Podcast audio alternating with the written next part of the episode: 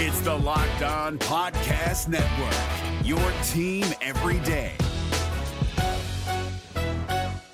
Jackson Gatlin here, host of the Monday edition Locked On NBA podcast. Every Monday, I cover the three biggest stories in the NBA with the local experts from Locked On. It's an awesome recap of the weekend of the NBA and a look at what's ahead. Mark your calendars on Monday to join me for Locked On NBA podcast, available on YouTube and wherever you get your podcasts. On today's show, let's talk about the Boomers. Team Australia plays France. They get the late win, clutch game. Josh Green injury scare Dante Exum closes the game. Let's talk about it all in today's Locked On Mavs, Locked On Australia. Aussie, Aussie, Aussie. I enjoyed that.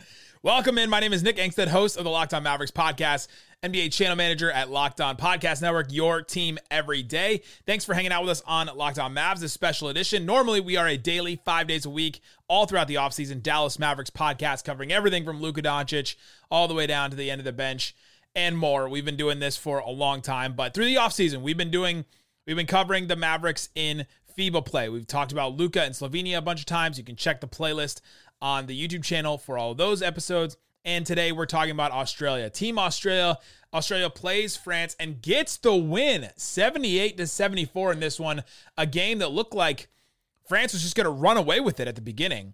And so we'll talk about how Australia actually came away with this win. I thought it was a, a really good win for this team, this Boomers team. But we'll talk about Dante Exum. He ended up closing this game, which I thought was a huge thing for him. We'll talk about his role with the Mavericks and things like that. But we got to start with Josh Green. Josh Green starts this game again. This is only his second FIBA preparation game. Again, these are the games preparing the uh, national teams to go and play the actual FIBA World Cup tournament that's coming up next weekend. And so this is these are the like the prep games. Each team has played four or five, sometimes six of these prep games, and they're just kind of friendlies, you know, uh, exhibition games, preseason type games. They don't really count for anything, but they have been physical. they have been very physical. Josh Green missed the first couple of games with an elbow injury. He played last game. He started last game, and their coach said that he was going to start this game as well, and he does. He's he's started this game. He played pretty decently, but then in the second quarter, with about about two minutes into the quarter, Josh Green gets a defensive rebound on one end and he starts pushing the ball up the court. He's dribbling the ball up the court. And then Vincent Poirier, who's the center for the the for France, he's like their backup backup center. He barely played in this one, but he uh, he also played for the Sixers and the Celtics in the NBA. He stops right at half court. He's def- he picks up Josh Green, but he stops right about at half court and he pu- pushes his chest out to almost like body check Josh Green as he's taking the ball up. Josh Green tries to spin into him or spin away from him and kind of gets caught in the middle because I don't think he expected him to just stop moving and to, to try to body check him like that. Josh Green then looks like he hyperextends his knee and then goes to the ground, gets up, immediately starts limping, limps right off the, the floor. Josh Giddey calls for the, the game to, to stop. They stop. Uh, timeout is called. Josh Green gets off the floor, and then he does stay on the bench initially, but then goes back to the locker room, goes back in the locker room until halftime, and then doesn't come back initially in the third quarter, but he spent the re- you know about half of the third quarter and the rest of the game on the bench in his warm up clothes with no wrap or ice or anything on his knee or anything like that. So what I'm taking from this, Josh Green may have hyperextended his knee a little bit, and I reached out to Brian Sutterer, who's our uh, I, I don't want to say resident, but I guess because that's such a that's a, a loaded term, I guess, for doctor, but our resident uh, Twitter doctor who has an incredible YouTube channel. Go check out Brian Sutterer.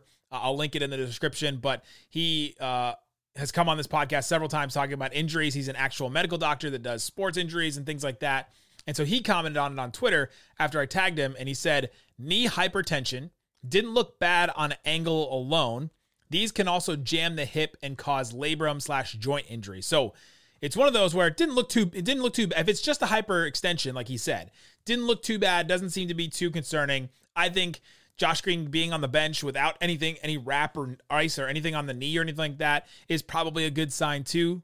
Not being a doctor, but uh, he brought Suter made a point to say that you know it could cause other things if there's a, if it if you know the it, the leg jammed up through the hip it could cause some joint injury or, any, or anything like that. So we've got to wait and see what happens. I don't know if this is going to be an injury that stops him from playing in FIBA. He's had the elbow scare. He's now had this knee hip thing, and he's in he's in the middle of a contract dis- discussion right now. Mark Stein reported a couple days ago that the Mavericks are starting contract extension discussions with Josh Green. And so is he wanting to risk any of that by playing anymore? I know it's important for him to play for his national team, but we get into this argument again the same way we did with Luka when he went down with a couple of, of injuries, injury scares here and there.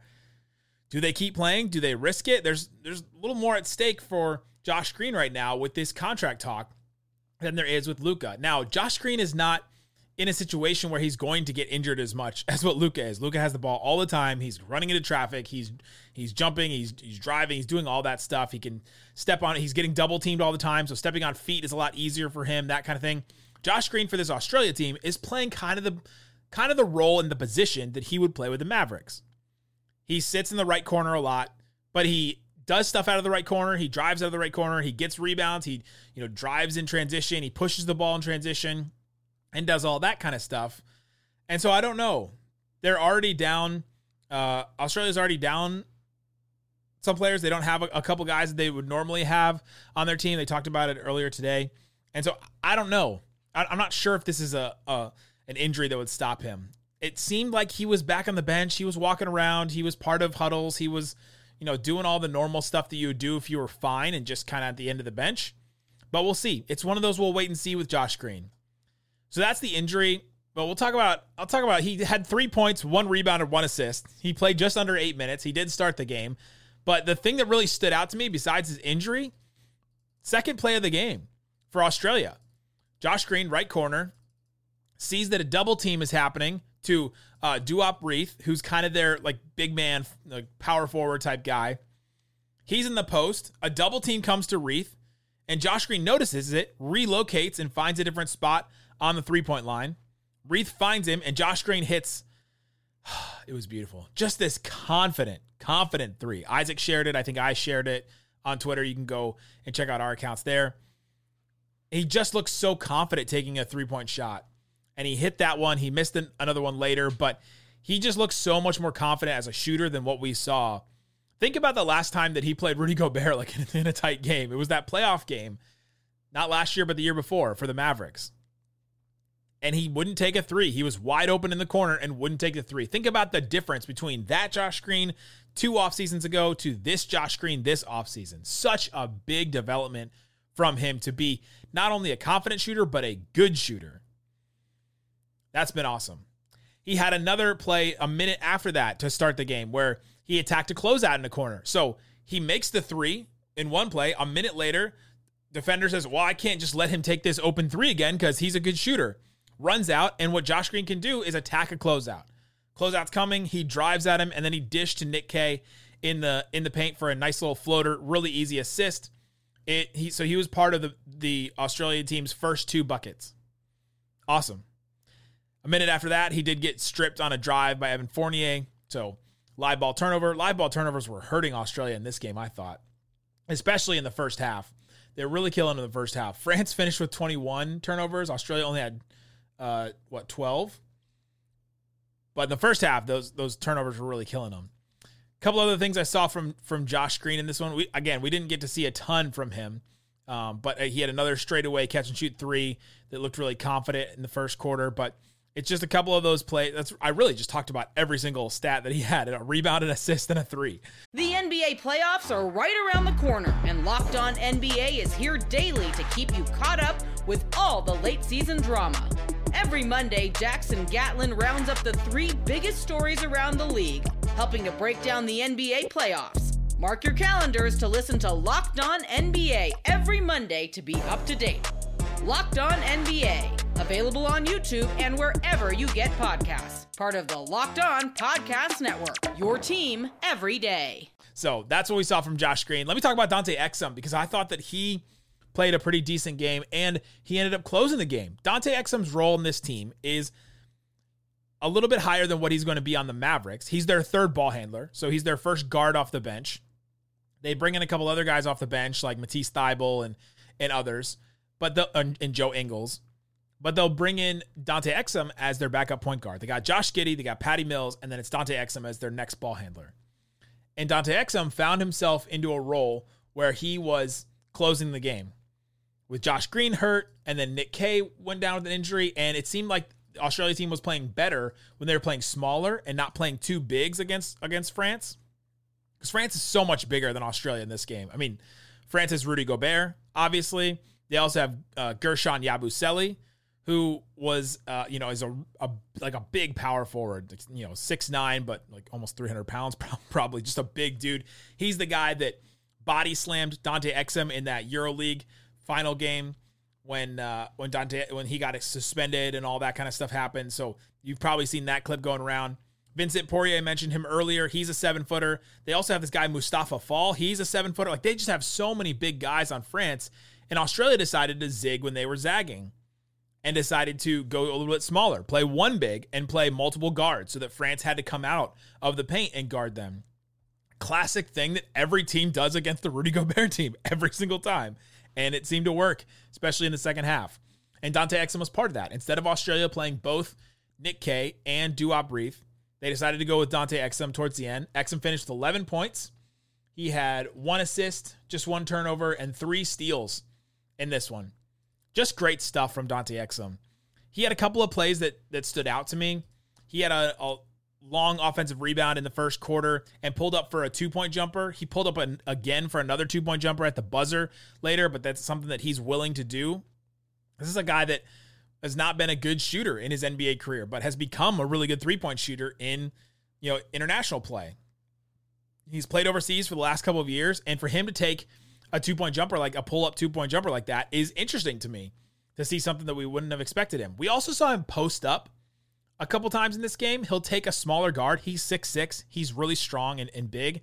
He can take a smaller guard, post him up, and then find some stuff out of that. And I think the Mavericks can take advantage of that with Tim Hardaway, Seth Curry, Jaden Hardy, Kyrie Irving, all moving around and having you know different off-ball screens and things like that. If you can get Exum posted up the same way that they run Luka, I mean, I can imagine the Mavericks running some stuff that they run for Luka for Exum. It's not the same kind of stuff because Exum can't bail you out of stuff the same way Luka can. He can't score on guys in the post the same way. But to run that kind of guard post action where there's a bunch of other shooters rotating around, uh, Australia did it, and I think the Mavericks can do it too. But that's some great stuff we saw from Exum. He had three steals in this game. Um, he can just he just has a nose for the ball. They were all off ball. There, there two of them were off ball where he just saw out of the corner of his eye the ball was just a bad pass and he picked it off. And one of them was he was guarding Yerson or Guerschon Yabusele at the top of the key. Player came over from France and tried to pass Yabusele the ball. Exum noticed it right away, and before Yabusele could could really get a handle on it, he had just kind of a loose catch of the ball. Exum came over and just snatched it away, picked his pocket, scored on the other end. Joe Ingles is getting all in Yabusele's face, like look look at Dante Exum go. He's getting the last laugh, all that kind of stuff. Just an incredible play and probably a really cathartic play for Dante Exum to score on Yabusele when he body slammed him, what, like a year ago or something? And he's never apologized for it or anything like that. Exum, again, like I said, closed the game. He had a catch and shoot three with about two minutes left. It looked real confident. Looked like he was was ready to was ready to take it. Uh, they needed that shot. They were down by two at that point, or they were down by by four at that point, and looked like France could pull away again. But Exum hit a catch and shoot three, and they were only down by one. 13 seconds left. Evan Fournier had been killing them all game. He had he finished with 29 points. He was hitting a bunch of shots. Dante Exum was the guy that Australia asked to guard him one on one. With Matisse Thybulle on the roster, with you know other guys that they could have turned to, Dante Exum was the one that they said, "You go go go guard Fournier. He's he's he's killing us. Go go take him." He played really good defense, and Ingles almost got the steal, but he stepped out of bounds on that one. And then there's a big mix up at the end where Exum was supposed to be on Fournier, and then they were they they changed to you know a switching defense. They had initially said, "All right, fight over screens and just try stuff like that," but they changed to a switching defense late because there were so many off-ball screens from France, and they needed to get to guys quicker. And and Australia didn't realize they were they were doing that really, and so Dante Exum got caught on the screen, and Evan Fournier was wide open for a three. He missed it. Australia goes and gets the win. But Dante Exum was a big part of it late in this game. He finished with 11 points. Only, yeah, Australia had Josh Giddey had 12. Nick Kay, their center, had 12. Uh, Duop Reath had 11. Patty Mills finished with 11, even though he was terrible from three. Shot one of nine in this game. And Dante Exum had 11. So they were all kind of right in there. He was one of the, I guess you could say he was one of the leading scorers. Two guys had 12 and three guys at 11.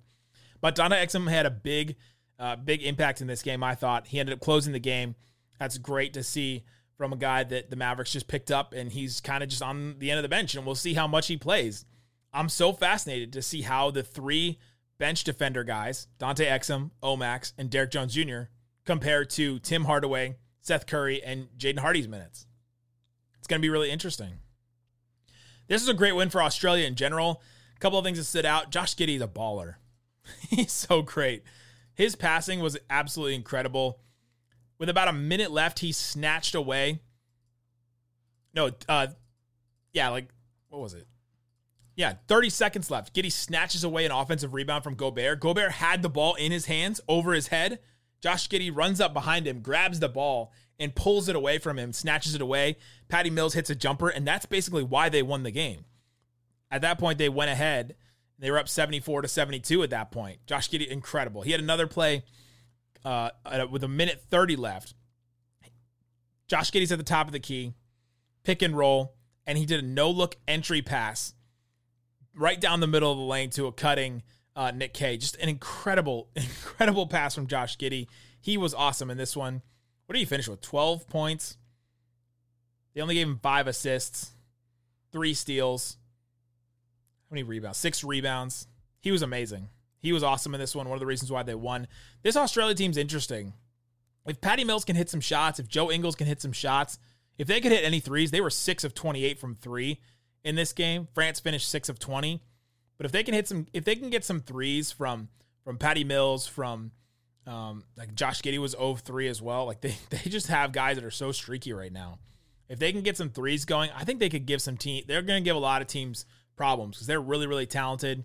They've got some NBA players, obviously. We'll see what happens with Josh Green. His injury didn't look too bad, but we'll see if they decide to play it cautious. He is in a contract talk right now with the Mavericks, and so if they want to play it safe, they do have some time. They have about a week before the group games start, so they may not have to play it that cautious if he's got almost a week off. So we'll see. Thanks so much for hanging out with us on Locked On Mavs. We'll be back with more stuff. We'll be back tomorrow night talking Mavericks. We'll do Slovenia, and Australia games all next week. Guys, thanks so much for listening to Locked On Mavs. Peace out. Boom. Hey, Prime members, you can listen to this Locked On podcast ad free on Amazon Music. Download the Amazon Music app today.